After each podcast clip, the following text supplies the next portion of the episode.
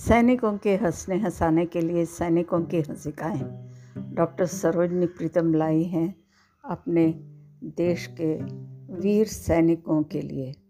शायद हँसी के क्षण तो उनके पास होते हैं, पर हँसी की सामग्री उन्हें उपलब्ध नहीं होती।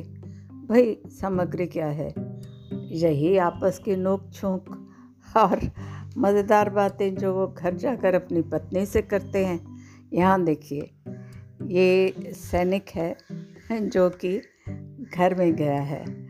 और सैनिक युद्ध से लौटकर जब आया तो उसकी पत्नी ने बड़ी शान से अपनी सहेली की शादी के बारे में बताया और बोली, अरे, आप तो जानते होंगे, आपके ही बैच का फौजी है, नाम मनमौजी है। ऐ? सुनते ही सैनिक ने इतनी सी बात कही सैनिक ने इतनी सी बात कही है।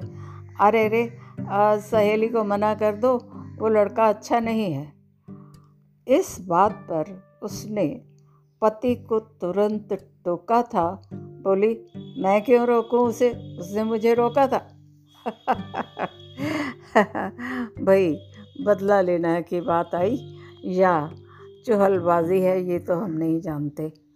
हाँ यहाँ एक फौजी पति के साथ क्या हुआ कि फौजी पति की पीठ में दर्द पाकर पत्नी ने डॉक्टर को बुलवाया। तो डॉक्टर आया तो पत्नी ने बताया कि इनकी पीठ में बहुत दर्द है, आप ही ज़रा पीछे जाकर इन्हें देख लें। तो डॉक्टर ने एकदम कहा कि ऐसा करें इनसे कहें, फ्रंट पर आए और यहाँ आकर अपनी पीठ दिखाएँ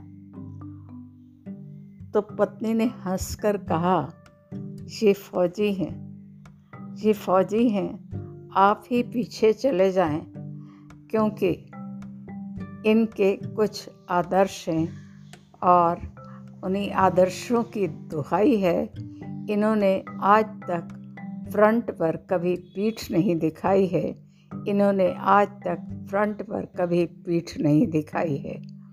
और डॉक्टर ने हंसकर कहा, ठीक है ठीक है, आप पीछे ही रहें, हम आते हैं और आपकी पीठ दर्द का इलाज बताते हैं, आपकी पीठ दर्द का इलाज हम बताते हैं।